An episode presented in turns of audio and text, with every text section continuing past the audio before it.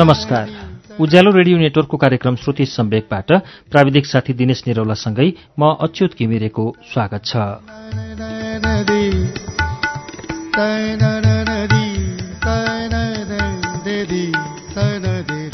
श्रुति सम्वेकको आजको श्रृङ्खलामा पनि मैले तारिणी प्रसाद कोइरालाको उपन्यास फालिएको सामान लिएर आइपुगेको छु। हामीले यो उपन्यास गएको सातादेखि सुन्न थालेका हौं। तारिणी प्रसाद कोइरालाको उपन्यास फालिएको सामानको पहिलो श्रृङ्खला गएको साता मैले अठारौं पेजमा लगेर रोकेको थिएँ। आज यसको वाचन हुन्छ उन्नाइसौं पृष्ठबाट।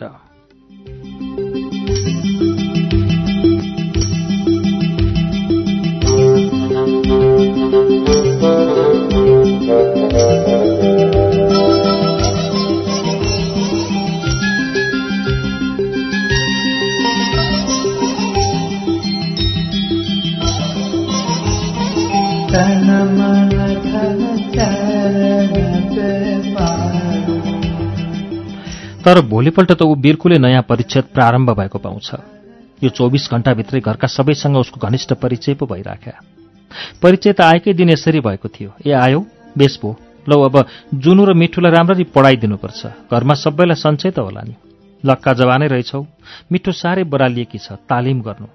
मानौ उनीहरूको तालिम गर्ने ठेक्का लिएर आएको हो। मानौ छोराछोरीलाई पढाइदिने ऊ कुनै मेसिन हो। आएको छ। थन्किएर बसिरहन्छ र चाहिएको बेला पढाउने काम गरिदिन्छ मेसिन जस्तो।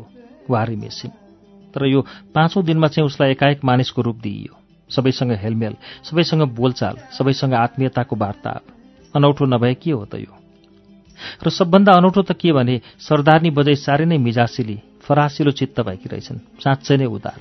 उमेर सत्तालिस अडचालिस कि दुधालु गाई जस्ती भ्यात्त परेकी। शरीरका हरेक भाग मोटा मोटा बाक्ला बाक्ला च्याप्टा च्याप्टा फिजिए फिजिएका भारी भरकम छाती। हाँस्दा बेरोकटोक हल्लिने मानौ दर्जनौं सन्तानलाई दुधले छ्यालब्याल पारेकी ओरिन् जस्तै। हाँसो पनि जिउकै बान्कीको निर्धक्कसँग जति मन लाग्यो हाँसिदिने। जस्तो बेरोकटोकले फिजिएकी उनी छन् त्यस्तै फिजिएका छन् उनका सब चिज बानी बेहोरादेखि जिउडालसम्म पनि। उनी बस्दा एक त शरीरले नै बढी ठाउँ ओगड्छ झन् त्यसमाथि उनको लापरवाहीपना फुक्का हाँसो। उज्यालो र दयालु अनुहार। फरासिलो व्यवहारले त अझ बढी ठाउँ ढाकेको भान पर्ने। दिनेश त दङ्ग पर्यो। कति उदार र फरासिली सरदारनी बजाई कस्तो भूल भएछ सुरुमा धत बिहान पढाइसकेर दिनेश आफ्नो कोठामा बसिरहेको बेला जुनु मिठु र राधालाई अगाडि पछाडि लगाउँदै सरदारनी बजाई ढल्किँदै आइपुग्छिन्। र उसको कोठामा र टसमस्स पलेटी कसेर दिनेशकै खाटमा पो बस्छिन्। दिनेश त वाल्ल पर्छ। उनको अनुहार पो हेर्छ। यो उमेरमा पनि कति उज्याली र राम्री। एक जात धक्न लाग्ने अनुहार छ उनको। एकदम आमा। सबैकी आमा होलिन् जस्तै। मिठुकी आमा जुनुकी आमा राधाकी आमा र अब मानौ दिनेशकी पनि आमा। उनी आमा बाहेक अरू केही हुनै सक्दिनन्। स्नेह ममता र उदारताको भव्य मूर्ति। के सोचेको रहेछ पहिले उसले? अहिले त यस्तो लाग्छन् कि त्यत्रो ढिँडो दिनेशले लाडै हुँदै उनीसँग लुटपुटिए पनि सुहावला जस्तो। उनलाई देखेपछि मनमा त्यसै त्यसै श्रद्धा उम्लेर आउने र त्यसलाई उनका अगाडि पोखौँ पोखौँ जस्तो सकसक भएर आउने। लोभिएको दिनेश खिस्सा हाँसिदियो। बस यति नै यथेष्ट थियो उनको माया पाउन। दुवै थरीले आफआफ्नो पोको खोले एउटाले मायाको अर्कोले श्रद्धाको अनि मित्रता गाँसियो रमाइला कुरा गर्न लागिन् शर्मिष्ठा देवी। उनले दिनेशलाई साह्रै सानो उमेरमा देखेकी थिइन् रे। त्यसबेला ऊ अहिलेको जस्तो बलियो थिएन लुखुरखुट्टे थियो रे। उनासी सालमा सरदार बाजेसँग विराटनगर जाँदा उनीहरू उसैको घरमा बसेका थिए। त्यसताका उनी तीन वर्षको पनि थिएन क्यारे ऊ। खुब रत्तिएको थियो रे ऊ शर्मिष्ठासँग। जहिले पनि फरिया समाउँदै ऊ लुखुर लुखुर पछि लागिरहन्थ्यो रे।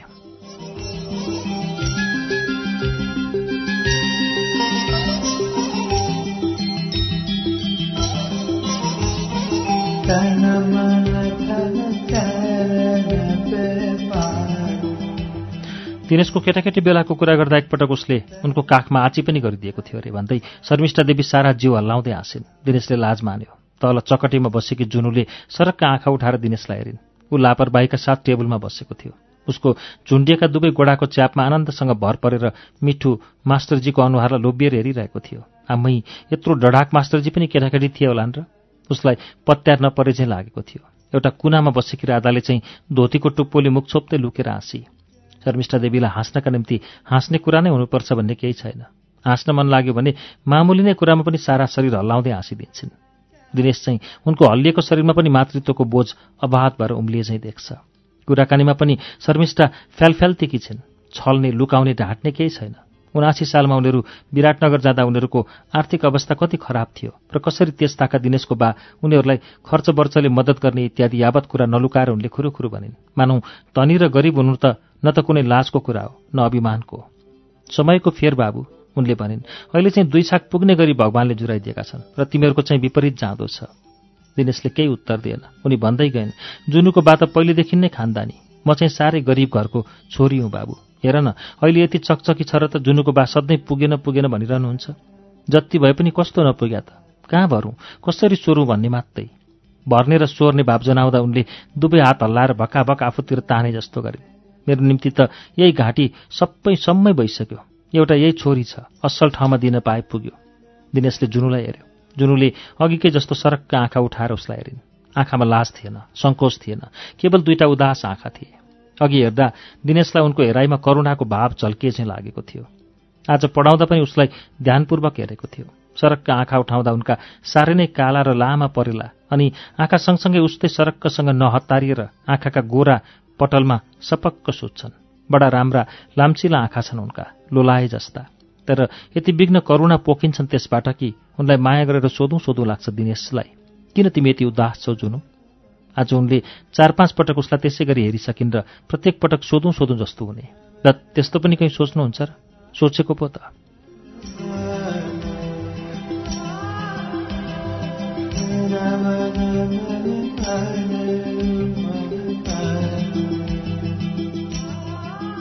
जुनु राम्री छन्। चिटिक्क परेकी सुकुमारी केटी। उनी सब काम नहत्तारिएर गर्छिन्। किताबको पाना पल्टाउँदा पनि सलक्क परेका लामा लामा सुकुमार औँलाले नहत्तारिएर पल्टाउँछिन्। हिँड्दा पनि चुपचाप हिँड्छिन् नहत्तारिएर। यस्तो नम्र र विनित स्वभावकी छिन् कि लाग्छ काखमा लिएर माया गरिरहँ जस्तो। साह्रै फिक्का रङ मन पर्दो रहेछ उनलाई। फिक्का गुलाफी फिक्का निलो फिक्का हरियो फिक्का सुन्तले। रङ त सबै किसिमका तर साह्रै फिक्का। पहिरनमा पनि तडक भडक पटक्कै छैन। लगाउने लुगामा चाहिँ एउटा निजी सोख रहेछ क्यारे। धोती पातलो र नरम चाहिने सपक्क मिल्नुपर्ने। धोती पनि पारी भएको चाहिँ होइन बिल्कुल सादा। सिलिक जर्जेट पनि होइन। पातलो र नरम मलमलको हरेक किसिमका सुकुमार रङले रङ्गिएका। गहनाको नाममा जम्मा एउटा सेतो गुलाफको फूल जहिले पनि कपाल पछाडि नस्यौरी नहुने। गोरो सुकुमार रोगन झलमल्ल उज्याली चाहिँ होइनन् उनी त्यसै कारणले होला योभन्दा पहिले उसको आँखाले जुनुलाई खोतलेर नहेरेको। घमण्डी भनेर वास्तै गरेन। कस्तो हरिलट्ठक त हो। यसो हेर्नु बुझ्नु त पर्थ्यो पहिले। हुन त राम्री नै हुन् कि जस्तो लागेको हो पहिले पनि। तर अब हेरिरहँदा झन्झन राम्री देखिँदै गएकी छन्। उदास आँखाले पनि उनको उज्यालोपनलाई पोखिन नदिएको क्यार कडा नियन्त्रणमा राखेको छ। निकै पो राम्री छिन् त। उमेर पन्ध्र हो क्यारे होइन होइन सोह्र। तर सत्र अठारको पनि हुन सक्छन्। तर अन्तमा ऊ ठहराउँछ साढे पन्ध्र। अह चित्त बुझ्दैन। उसको साढे पन्ध्र मात्रै त हुनै सक्दैनन् उनी। त्यसो भए कति त? उमेर ठम्याउन सक्दैन ऊ। दिनेशलाई जुनु राम्री लाग्यो। तर तृष्णाको छटपटी ल्याउने सौन्दर्य होइन। श्रद्धा करुणा र स्नेह उब्जाउने सौन्दर्य हो त्यो। दिनेशलाई त्यस्तै लाग्यो। हुन त दिनेशमा भरभराउँदो जवानी छ र मनको व्यग्रतालाई हत्तपत्त रोकिहाल्न उसलाई निकै कठिन पनि पर्छ। तर जुनुका प्रति सायद उसलाई त्यस किसिमको व्याकुलता नहोला। हो राम्री छन् जुनु हेरिरहँ जस्ती तर ऊ हेरि नै रहनेछ। बस यही निर्णय गर्यो उसले।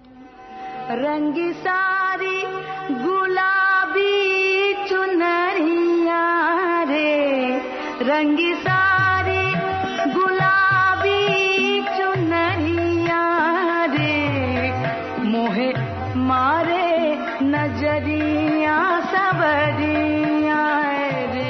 शर्मिष्ठा देवीबाट उसले यो घरको धेरै पारिवारिक कुरा थाहा पायो धेरै घनिष्ठ कुराहरू।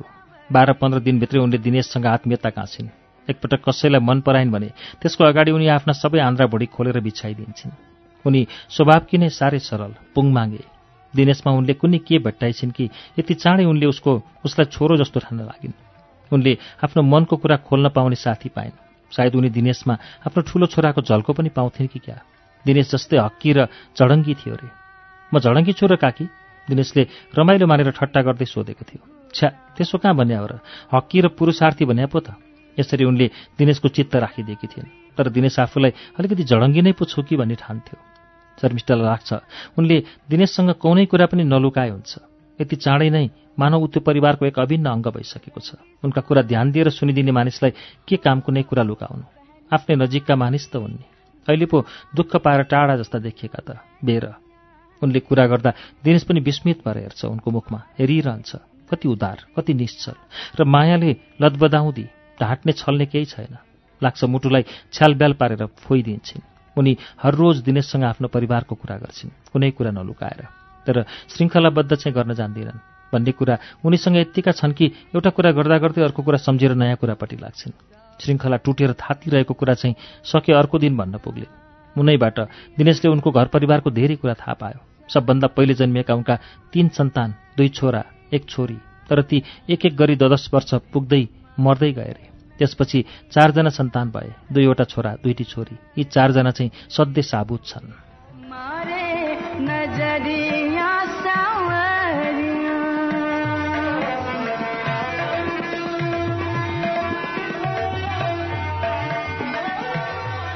जेठी छोरीको बिहा भएको छ। गैरीधाराका राजपुरोहित खलकका सम्पत्तिशाली घरमा। शर्मिष्ठा देवीलाई ज्वाइँ अलि मन नपरे जस्तो दिनेशलाई भान परेको छ। नचाहिँदा साथीहरूसँग दिन दिनभरि हल्लिरहन्छन् रे। बाह्र मासे खेल्छन् बट्टाई लगाउँछन् र परेवा उडाउँछन्। शर्मिष्ठाको कुराबाट दिनेशलाई यो ज्वाइँको अरू पनि एक दुईवटा नराम्रो बानी छ भन्ने भान परेको छ। चारै नै भित्री कुरा चाहिँ उनले खोल्न नचाहे जस्तो दिनेशलाई लागेको छ तर भन्न चाहिँ भनेकी छैनन्। यो त केवल दिनेशको अड्कल मात्र हो। आफ्नी ठुली छोरी कुसुमको भने उनी बिग्नै तारिफ गर्छिन्। बिचट्टकी राम्री छिन् रे। यस्ती उज्याली रे कि अँध्यारोमा बत्ती नै बाल्नु नपर्ने। उनको वर्णन गर्ने बानी नै यस्तै छ। घोडा भुइँ माथि माथि उड्ने दरबार सहरै जत्रो तररा आकाश नै छुने र बाढी आएको बागमती गङ्गाजी जत्रो। अँ त उनकी छोरीबाट अझै सन्तान भएको छैन। उहाँ उमेर चाहिँ बाइस वर्षकी बुढी भइसकिरे यसमा उनी आफ्नी छोरीको दोष देख्दिनन्। सोझै त भन्न सक्दिनन् तर घुमाइ फिराई ज्वाइँलाई नै यसको दोष दिन खोज्छिन्। छोरीको घरमा चाहिँ उनलाई बाँझी भन्ने गरेकाले शर्मिष्ठाको मन त्यसै त्यसै भुटभुटिएको छ। बिचरी साह्रै दिक्क मान्दछिन्। भित्रभित्र रिसले मुरमुरिएकी पनि छन्। बढी मेरी छोरीलाई बाँझी भन्ने। मोरामरीको मुखमा किरा परोस्। हो त। हेर न बाबु कस्तो बात लगाउन जाने त हाम्रा सम्धि सम्धिनीले क्रोध र व्यथाले आहत भएकी शर्मिष्ठा भन्दछिन्। यति भनेर उनलाई कहाँ चित्त बुझ्छ र? पटक्कै बुझ्दैन। अनि आफ्नो लतबदाउँदो विशाल छातीलाई उछाल्दै भन्छन् लौ भन त बाबु मेरी छोरी कसरी बाँझी होली? वर्चेनी ग्यालग्याल्ती बाहिरने यस्तै आमाकी छोरी? उनको शरीरको बनोट देखेर दिनेशलाई पनि काकीको कुरामा कता कता पत्यार हुन खोज्छ। यसबारे चिकित्सा शास्त्रले त कुनै के भन्छ? त्यो त उसलाई थाहा छैन। तर यस्तै बढीमा दुधालु गाई जस्तो फाँच भएकी फलवती स्त्रीको सन्तान बाँझो हुन सक्छ जस्तो उसलाई लाग्दैन। उसलाई शर्मिष्ठाको ग्लानीसँग पुरा सहानुभूति छ। तर त्यस्तो अप्ठ्यारो विषयमा आमा जस्तै शर्मिष्ठासँग हेलमेलका साथ कुरा गर्न उसलाई ठिक लाग्दैन। हाँसेर सुनिरहन्छ मात्रै। उनको ठुलो छोरो पनि यसरी नै सुनिरहन्थ्यो। बोल्दैन थियो अरे। दिनेशलाई लाग्छ कि बिचरा ठिकै त गर्दो रहेछ नि यस्तो अप्ठ्यारो कुरामा पनि छोरोले आमासँग गफ गरिरहन सक्दो हो त। तर कति विघ्न माया गर्छिन् उनी। आफ्नो बर्मा भागेको जेठो छोरोलाई दिनेश छक्क पर्छ।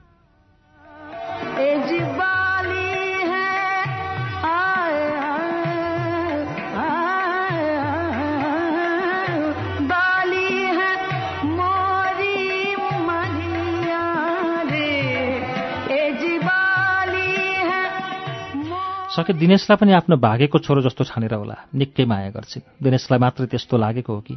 तर जे होस् उसलाई थोर बहुत माया त अवश्य गर्छिन् उनी। सरदार बाजेको अगाडि भने उनी यो कुरा देखाउन चाहन्नन्। बिहानदेखि रातिसम्म सरदार बाजे बाहिरै रहन्छन्। बिहान दुई चारवटा जर्साप कहाँ चाकरीलाई जान्छन्। दिउँसो अड्डा जानु परिहाल्यो र साँझमा आफ्नो मालिक लाटसाप कहाँ लाटसापका उनी साह्रै मन परेका मानिस हुन्। एकदमै भित्रिया भने पनि उनी। राति दस एघार नबजी उनलाई त्यहाँबाट फुर्सद नै हुन्न। यसरी दिनभरि सरदार बाजे अलप नै हुने हुँदा दिनेशलाई माया गर्ने रोकटोक शर्मिष्ठालाई छैन। हुन त उसलाई छोराछोरीले मास्टरजी भन्ने गरेको उनलाई एक जात पनि मन परेको छैन। तर त्यति जाबो कुरालाई लिएर दुलासँग ठ्याकठ्याक ठुकठुक गर्ने इच्छा पनि उनलाई छैन। उनलाई थाहा छ कि यही कुरालाई लिएर यदि उनले पटक पटक एकान्तमा दुलालाई हप्काइदिन् भने चित्त नबुझे पनि लुसुक्क पर्लान्। तर उदार हृदय भएकी शर्मिष्ठा हरेक ससाना कुरामा दुलालाई परास्त गराउन चाहन्नन्। जे भने पनि लोग्ने मान्छे भनेको मर्द हो। घरका ससाना कुरामा उसले जितेको छ भने ठान्नै पर्दछ। साह्रै नै चित्त नबुझ्ने कुरा भयो भने चाहिँ बेग्लै हो। अहिले सानो कुरा मानिदियो भने पछि ठुलो कुरा मनाउन सकिन्छ।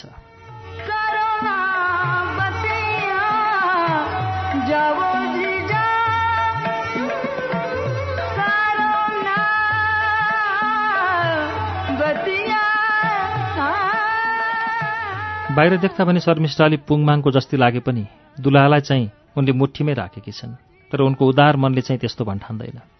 कहीँ दुलालाई पनि कुनै दुलैले मुठीमा राख्न सक्दछ र। जहिले पनि लोग्नेको मुनि नै हुन्छन्। स्वास्नी रहनु पनि त त्यहीँ पर्छ नि। यसो कहिले काहीँ सल्लाह दिनु भनेको बेग्लै कुरो हो। दिनु पनि पर्छ। स्वास्नीको कुरालाई पहिले ठिक ठहरायो भने बेसै हो। होइन भने ऊ आफ्नो बुद्धि र पुरुषार्थले भेटेअनुसार गर्छ।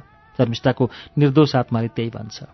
तर बिचरी शर्मिष्ठालाई के थाहा कि उनको हरेक सल्लाहले सरदार बाजेलाई हुकुमको जत्तिकै काम गर्दछ।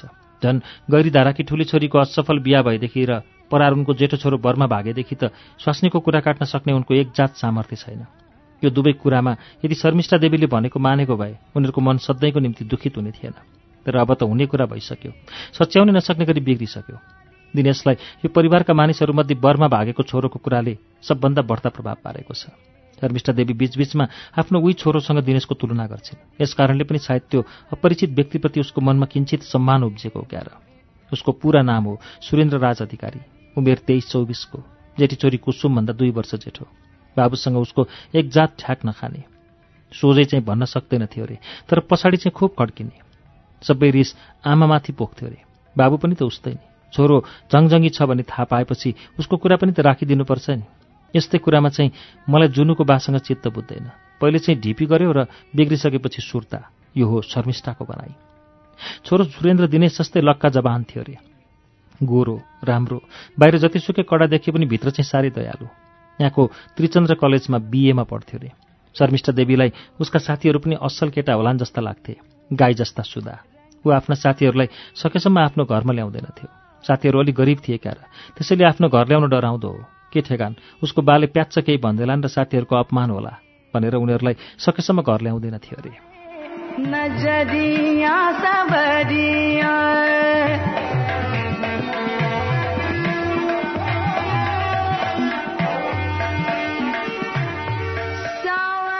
सुरेन्द्रलाई आफ्नो निम्ति रुपैयाँ पैसा चाहिन्नथ्यो तर यसो कुनै साबीको खर्खाँचोमा मद्दत गर्न भने बराबर उसलाई रुपियाँ चाहिरहने। उसको पाकेट खर्च सरदार सुरेन्द्रनाथले महिनाको जम्मा बिस रुपियाँ दिने गरेका थिए। त्यतिले उसलाई टिकोसम्म पनि नलाग्ने। बाबुलाई त केही भन्दैनथ्यो तर आमासँग भने रुपैयाँका निम्ति कचकच गरेर छुट्टी। खानदानको जेठो छोरो उनी नाइनास्ती गर्न सक्दिन थिएन फेरि सुरेन्द्र थियो शर्मिष्ठाको मुटुको टुक्रा। मुख देख्यो कि दिउँ दिउँ जस्तो सकसक लाग्ने। त्यसै त्यसै पेट बलक बलक गर्न लाग्थ्यो। भन्नुको तात्पर्य नौ नौ महिनासम्म जुन छोरो उनको पेटमा बस्यो इत्यादि। उसको सबै आवश्यकता पूर्ति उनी नै गरिदिन्थिन् रे। तर बाबुसँग लुकाई सुटुक्क महिनाको सय पचास सभा सयसम्म पनि पर्थ्यो अरे झन् कहिलेकाहीँ त उनको सामर्थ्यले पनि नभेट्ने। अड्डा कसेर दुला खाजा खान घर गएको बेला कमाएको पैसा सेफमा हुल्ने न्युले उनी झुन्ड्याएको कोट खोतल्थिन् रे। धेरै जसो सेफमा पनि परिहाल्थ्यो र यसको एकमुठी छोरालाई आफैले दिन पनि झैँ हुन्थ्यो। घिउ कहाँ पोख्यो भागमा? यति भनेपछि दिनेशले उनको काम नराम्रो पो ठान्यो कि भन्ने सम्झेर हत्तपत्त कुरा थप्दै भन्छन्। पोइको कमाई स्वास्नीको पनि हो नि? छोरोको पनि त हो नि? छोरोको चित्त दुखाइ रुपियाँ थुपारेर के पो गर्नु? ओहै आफू त गरिबको छोरी। यस्तो सबैलाई दिउँ। सबै मिलिजुली खाउँ जस्तो भइरहन्छ। झन् उसमाथि सुरेन्द्र त आफ्नै भुँडीको छोरो। म त दिन्थेँ है। सुपथको कमाई भए त लौ।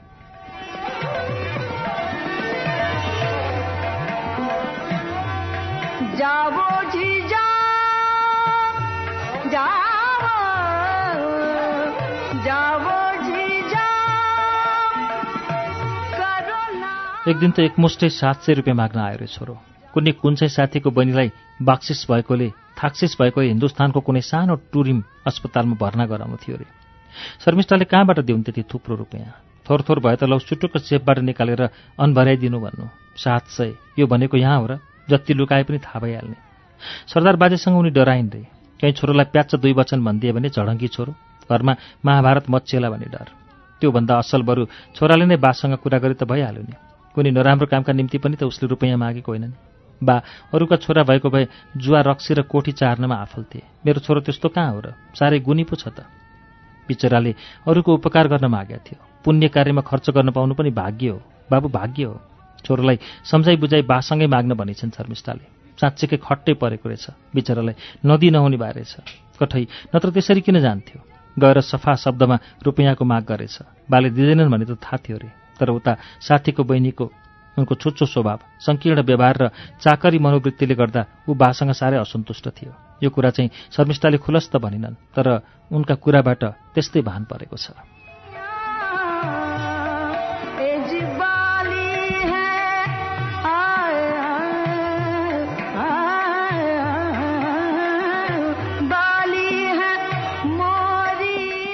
पुरेन्द्रनाथले छोरोलाई रुपियाँ दिएनन्। गुप्प परेर भने रे कि बाटी बाटी हिँड्नलाई रुपियाँ छैन। सुरेन्द्रको आत्मसम्मानमा आघात पार्न यति नै यथेष्ट थियो। यिनै दुई शब्द बाटी बाटी त्यसबेला ऊ केही नबोली हिँडेछ अर्को पटक आमालाई समेत भन्न आएन रे। भित्रभित्र रिसाएर खरानी भएको थियो अरे कलेज जाने आउने त गर्थ्यो तर घरमा कसैसँग पनि बोलचालसम्म गर्दैन थियो अरे उसकी सबभन्दा मन परेकी बहिनी हुन् जुन। एकपटक जुनु पसिछन् उसको कोठामा। एक्कासी आगो भएर रिसाएछ ऊ। बित्थामा होस हराएकी जुनु वाल्ल परेर बाहिर निस्किन् काटिए जस्ती अनि आफ्नो कोठामा गएर रुन थालिन्। धेरै दिनसम्म रोइरहेन् रे। न खानु न पिउनु। रोएर अपहत्य गर्न खोजेकी रे। साह्रै नै मार्मिक आघात परेछ जुनुलाई। पन्ध्र बिस दिनसम्म दाजुबहिनीको भेटघाटसम्म पनि भएन। कठै नङ माछु जस्ता घरमा कसैसँग जुनु बोल्दिन। कसैलाई एक वचन भन्दिनँ। अराएको खुरुखुरु गर्छ। अह हाँस्नु गर्नु केही छैन। ठिक्क पहिलेको कुसुम जस्तै। अहिले पो घरको वचन चुन्दा चुन्दा त्यस्तै मापाकी भए त कुसुम। सहज पनि कति र? एक दिन होइन दुई दिन होइन। झन् ज्वाइँसाप पनि कस्तो कस्तो छोराको कुरा गर्दा गर्दै शर्मिष्ठाको कुसुमको घरको कुरापट्टि बकिन्छन् उनको बानी नै यस्तै। जुनसुकै कुरा गर्दा पनि जहाँ कुसुम वा उनको घरलाई सम्झिने खण्ड पऱ्यो कि उनलाई त्यतैपट्टिको कुरा भनिसक्ने सक्सक हुन्छ। त्यति भनिन्जेलसम्म उनको स्वर नजानिदो किसिमले पेच हाल्न खोजे जस्तो हुन्छ र उनको उज्यालो अनुहारमा हेलाको भाव देखिन्छ। उनको असन्तोषको कुनै अँध्यारो कुनामा मानौ हरेस खाएको कुनै अज्ञात व्यथा लुकेको उपाउँछ। कुसुमको असफल विवाहले उनी साँच्चै नै घाइते भएकी छिन् कि क्या? अँ त सुरेन्द्र र जुनुको पन्ध्र बिस दिनसम्म भेटघाट भएनछ। ऊ कलेजबाट आउँथ्यो र ढोका थुनेर कोठामा बस्थ्यो। न कसैसँग बोलचाल न भेटघाट। पहिले पहिले त बाहिरबाट आउनासाथ ए जुने भनेर कराउँदै ऊ भित्र पस्थ्यो अरे जुनुसँग उसको साह्रै मेल थियो। भात खान जाँदा पनि जुनु नभई गाँस नहाल्ने। हरमेसी जुनु जुनु जुनु मात्रै। सुँगुर पाठी को लिन्छ? भन्दै बहिनीलाई बोकेर हाराबारा खेलाउने उसैसँग हाँस्ने उसैलाई हँसाउन खोज्ने उसैलाई डुलाउन लग्ने। तर सुरेन्द्रले त्यति बिछट्ट मन परे कि आफ्नी बहिनी र आफ्ना बीच एक्कासी ढ्याममा गरेर दैलो लगाइदियो। उसले संसारमा कसैलाई आफ्नो ठानेन सब बिरानो देख्यो उसले।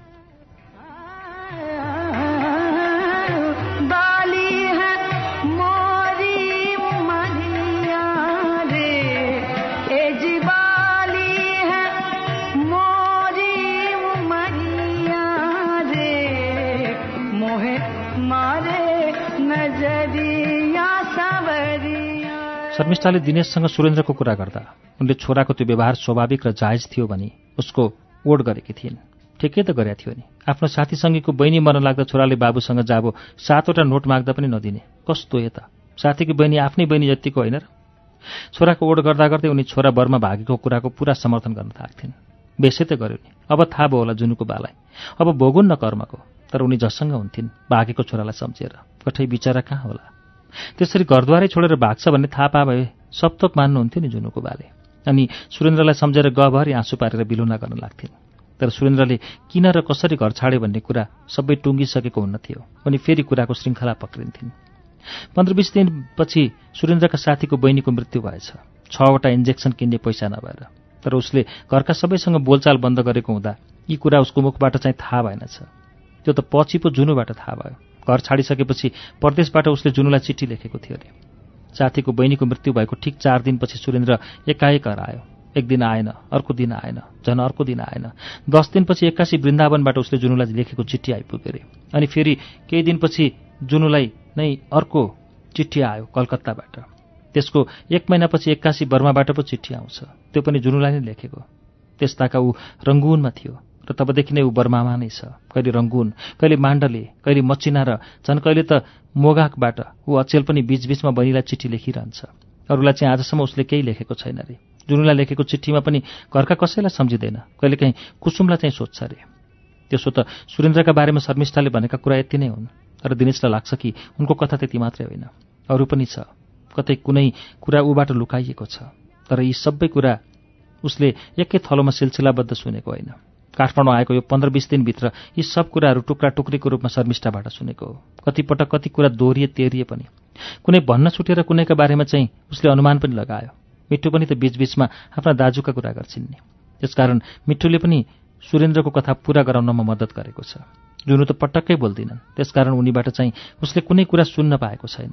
कुनै सोध्यो भने सके जवाफ दिइहाल्थिन् कि? तर शर्मिष्ठा र मिठुसँग जस्तो जुनुसँग दिनेशको मेलजोल छैन। किन हो? ती राम्री केटीको शान्त र सौम्य व्यक्तित्वको अगाडि ऊ हस्किन्छ। तर किन?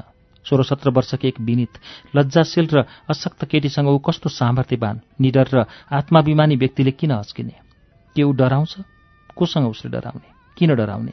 जब उसलाई संसारको कुनै छेकबारले थुन्न सकेको छैन र कसैको कृपामा रहनु परेको छैन भने यी निर्बल केटीको यो सामर्थ्य? आफ्नो मनलाई ऊ कठोर बनाउन खोज्छ। तर जुनुको अनुहार देख्न साथ ऊ शिथिल हुन्छ कमजोर हुन्छ। यो निरीह केटीका अगाडि जब ऊ आफ्नो पुरुषार्थ देखाउन खोज्छ अनि ऊ अनुभव गर्दछ कि उसको शरीरभित्र रहेको सबै शक्ति सबै अहङ्कार मानव उसलाई हेला गर्दै गिजाउँछन्। सङ्कोचले सदा नुहेका उनका दुईटा आँखामा ऊ के पाउँछ ऊ बुझ्नै सक्दैन। ऊ अथाह गइरहेको कुनै एकान्त कुनामा कहिल्यै व्यक्त हुन नसक्ने कुनै दारुण वेदना के निस्लोट सुतेको छ या छैन वेदना नै तब किन?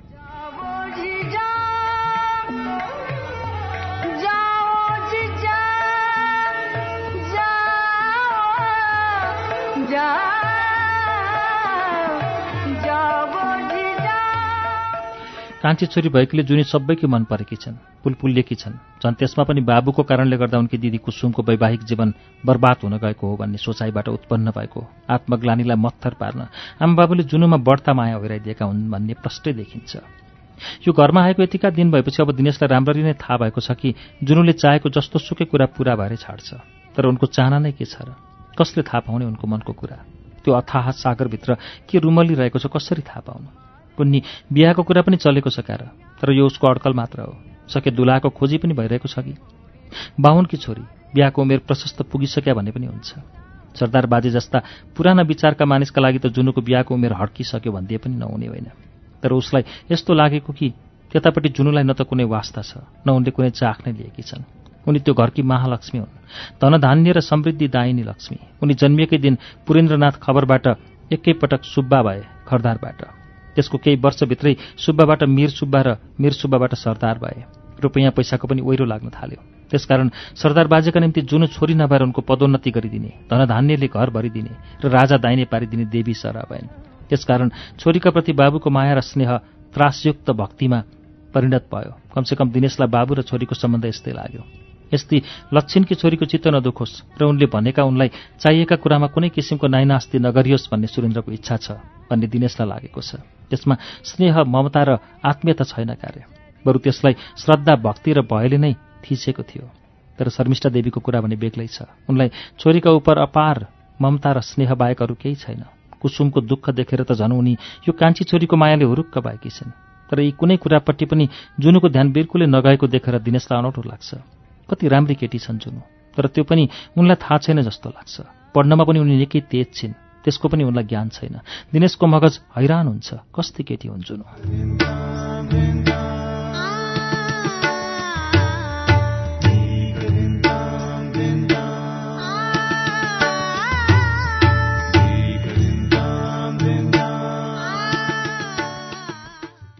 कार्यक्रम श्रुति सम्वेकमा अहिले तपाईँले सुनिरहनु भएको वाचन तारिणी प्रसाद कोइरालाको उपन्यास फालिएको सामानको वाचन हो। यसको बाँकी अंश लिएर केही बेरमा फेरि आउनेछु। उज्यालो सुन्दै गर्नुहोला।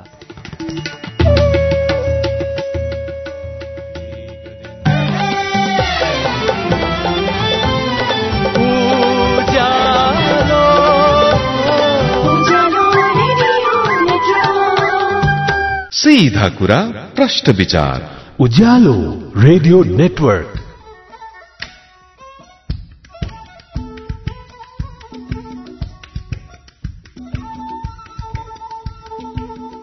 कार्यक्रम श्रुति सम्वेकमा तपाईँलाई फेरि स्वागत छ। श्रुति सम्वेक तपाईँ उज्यालो रेडियो नेटवर्क काठमाडौँमा नब्बे मेगा हर्चसँगै देशभरिका विभिन्न एफएम स्टेशनबाट एकैसाथ सुनिरहनु भएको छ। श्रुति सम्वेकमा हामी तारिणी प्रसाद कोइरालाका उपन्यास फालिएको सामान सुनिरहेका छौं। अब यसको बाँकी अंश वाचन सुनौ। दसैँ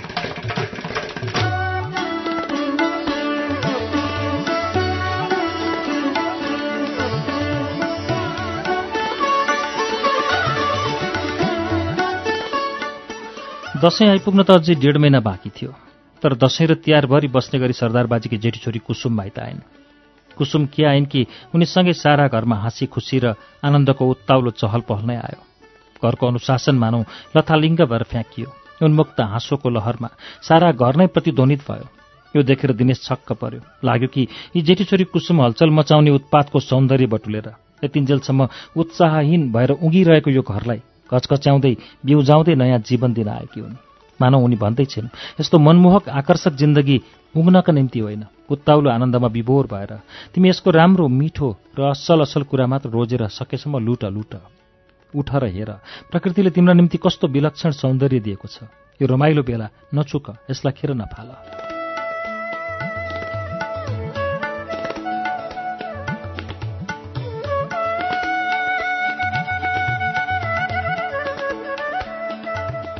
दिनेश सुवाल पर्छ।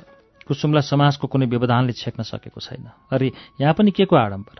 सबै त संसारको मजा लुट्नलाई आएका हुन् सबैको समान अधिकार छ। नछेक नरोक। ओहो राधा घरमा पस्नासाथ कुसुमले नोकर्नी केटी राधालाई अँगालो मारेर च्वाक्क मै खाइन् र अनि लाडे भएर लैहाल्दै भनिन् मेरो राधा प्यारी राधा ए रदुवा मोरी मटानको झ्यालबाट तल हेरिरहेको दिनेशले यो के देख्यो? ऊ अबाक भयो। कसले भन्ला कि यस्तै कुसुमको वैवाहिक जीवन मरुभूमि जस्तो निरस र उजाड छ? कसले भन्ला कि यस्तो वित्पातको सौन्दर्य भएकी युवतीलाई उनको घरले तिरस्कार गरेको छ? उसको हृदय मायाले उम्लिन खोज्यो। तर किन? सक्यो यो माया नै होइन। सौन्दर्यको निकट भएर आफूलाई त्यसको व्यक्तित्वसँग गाँच्न नपाउने भए भन्ने अव्यक्त निराशाबाट उत्पन्न भएको व्याकुलता त होइन यो। नत्र एक झलक नै माया लागे जस्तो किन भएको? उनको रूपलाई देख्न साथ उनको दुःखी जीवनका प्रति उब्जिन गएको समवेदना त होइन त्यो। तर यी सबै सोच्नु किन उसले? ऊ को हो र उनको? ऊ त यहाँको मास्टर। तलबको भरमा यहाँ बस्न आएको बिरानो व्यक्ति। किन हो? दिनेशको मुटुलाई चिसो नमजाले छोप्यो। उनी उलिन काठमा आएकी थिइन्। चुइँ चुइँ चुइँको आवाजको च्यालबाट हेर्न आएको थियो। को आएछ उलिन काठमा? कुसुम आउने त उसलाई थाहा नै थिएन। घरका कसैलाई पनि थाहा थिएन। घरका सबैजना कुसुम मैया सवारी भो भन्दै दगुरिँदै तल पुगेका थिए। नोकर चाकर लगायत शर्मिष्ठा जुनु मिठु समेत। जुनु चाहिँ यो हतारमा पनि नहतारिएर गएकी थिइन्।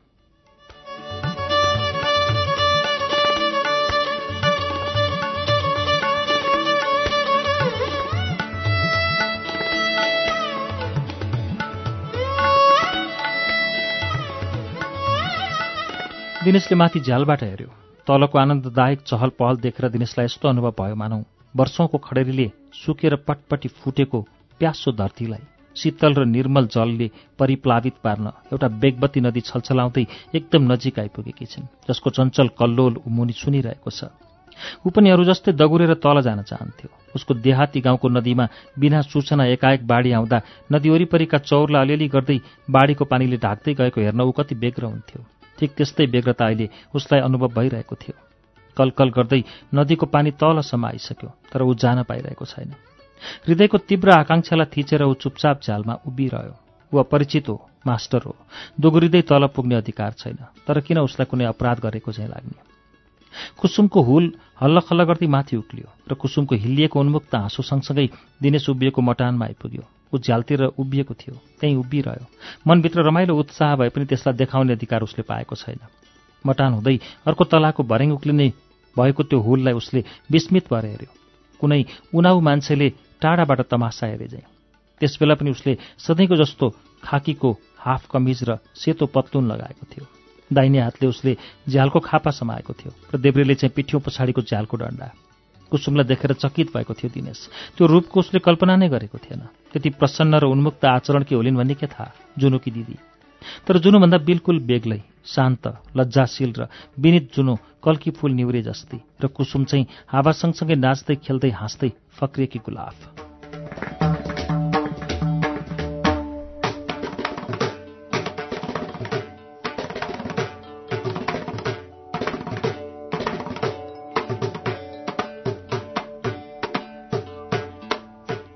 मटानमा उक्लिन साथ कुसुमले मास्टरलाई देखिन् गठिलो शरीर आकर्षक व्यक्तित्व उदाङ्ग आँखा।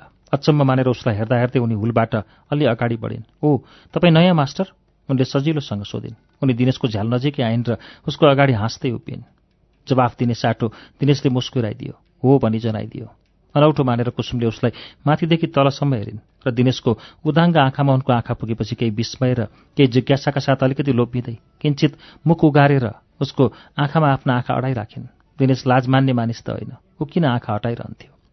यति निर्धक्कसँग यतिका बेरसम्म उसको आँखामा आँखा मिलाएर अडिरहन सक्ने कुनै स्वास्नी मानिस आजसम्म उसले भेटेकै थिएन। मुखमा आएका कुरा कुसुमले रोक्न जानेकी छैनन्। उनी सदाकी निर्भीक सदाकी स्पष्ट। उनको लुकाउनु पर्ने कुनै कुरा नै छैन। लाज मान्न जाने कि भए पो?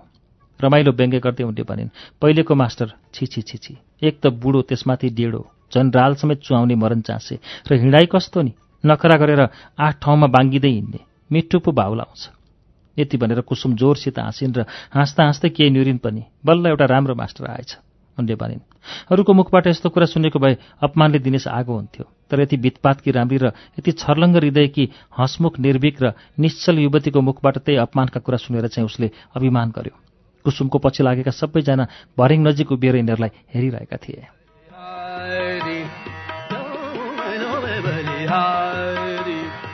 जाऊं मैं धोबे बलिहारी जाऊं मैं धोबे बलिहारी जाऊं मैं धोबे बलिहारी जाऊं तूने मेरो मन घर लिनो मानव कुसुमको कथनमा ऊ अझ बढ्ता यथार्थता र भाव प्रकाश चाहन्छ। त्यसरी उसले यो प्रश्न गर्यो। केटाकेटीको जस्तो निर्दोष र मिठो हाँसो खिस्सा हाँसेर उनले सोधिन् होइन र? दिनेश परास्त भयो। परास्त भएकैलाई उसले आफ्नो विजय सम्झियो। उत्तर दिने साटो उसले पनि खिस्सा हाँसिदियो। अब त यहीँ छु म रात दिन कुसुमले भनिन्। पछि गफ गर्दै गरौँला है मास्टरजी। यसरी भनिन् मानौ दिनेशसँग उनको पुरानो आत्मीयता छ। धेरै दिन अघि छुट्टिएका दुई मित्रको भेट भए जस्तो लाग्यो। भरिङ बजाउँदै हल्ली खल्लीका साथ सबैजना माथि गए। दिनेशको कोठा यही तलामा छ। उसले माथि जाने प्रश्नै उठेन। आजसम्म उसले माथिका दुई तला देखेको पनि छैन।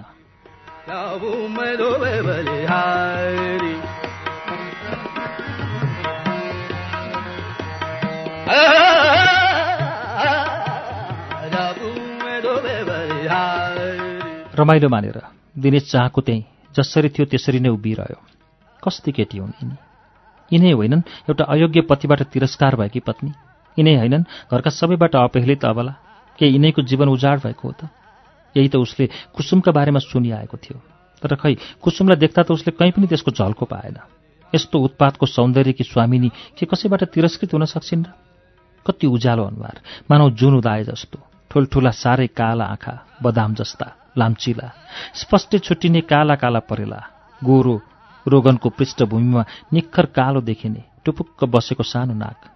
भर्खरै जन्मिएको बालकको कुर्कुच्चा जस्तो राता राता सुकुमार र पातला ओठ कलकलाउँदो रोगन घुँडा नै छोला जस्तो लामो र कालो कपालको चुल्ठो हिँड्दा सिल्लिङ बिलिङ गर्दै नाच्ने।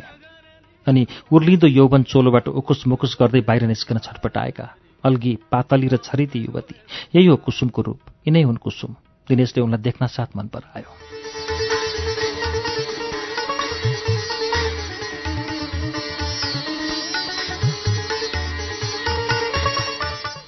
श्रुति सम्वेकमा अहिले तपाईँले सुन्नुभएको वाचन तारिणी प्रसाद कोइरालाको उपन्यास फालिएको सामानको वाचन हो। मैले आज यो उपन्यास सैतिसौँ पृष्ठमा ल्याएर रोकेको छु। गएको सातादेखि सुरु भएको यो उपन्यासको तेस्रो श्रृङ्खलामा मैले अडतिसौँ पृष्ठबाट वाचन गर्नेछु। तारिणी प्रसाद कोइरालाको उपन्यास फालिएको सामान श्रुति सम्वेकमा वाचन गरेको तपाईँलाई कस्तो लाग्यो? कृपया बुलबुल साहित्य एट जीमेल डट कममा प्रतिक्रिया पठाउन सक्नुहुन्छ। हवस् त अर्को दिनसम्मका लागि श्रुति सम्वेकबाट प्राविधिक साथी दिनेश निरौला र म प्रस्तुता अच्युत घिमिरे विदा हुन्छौ। नमस्कार शुभरात्रि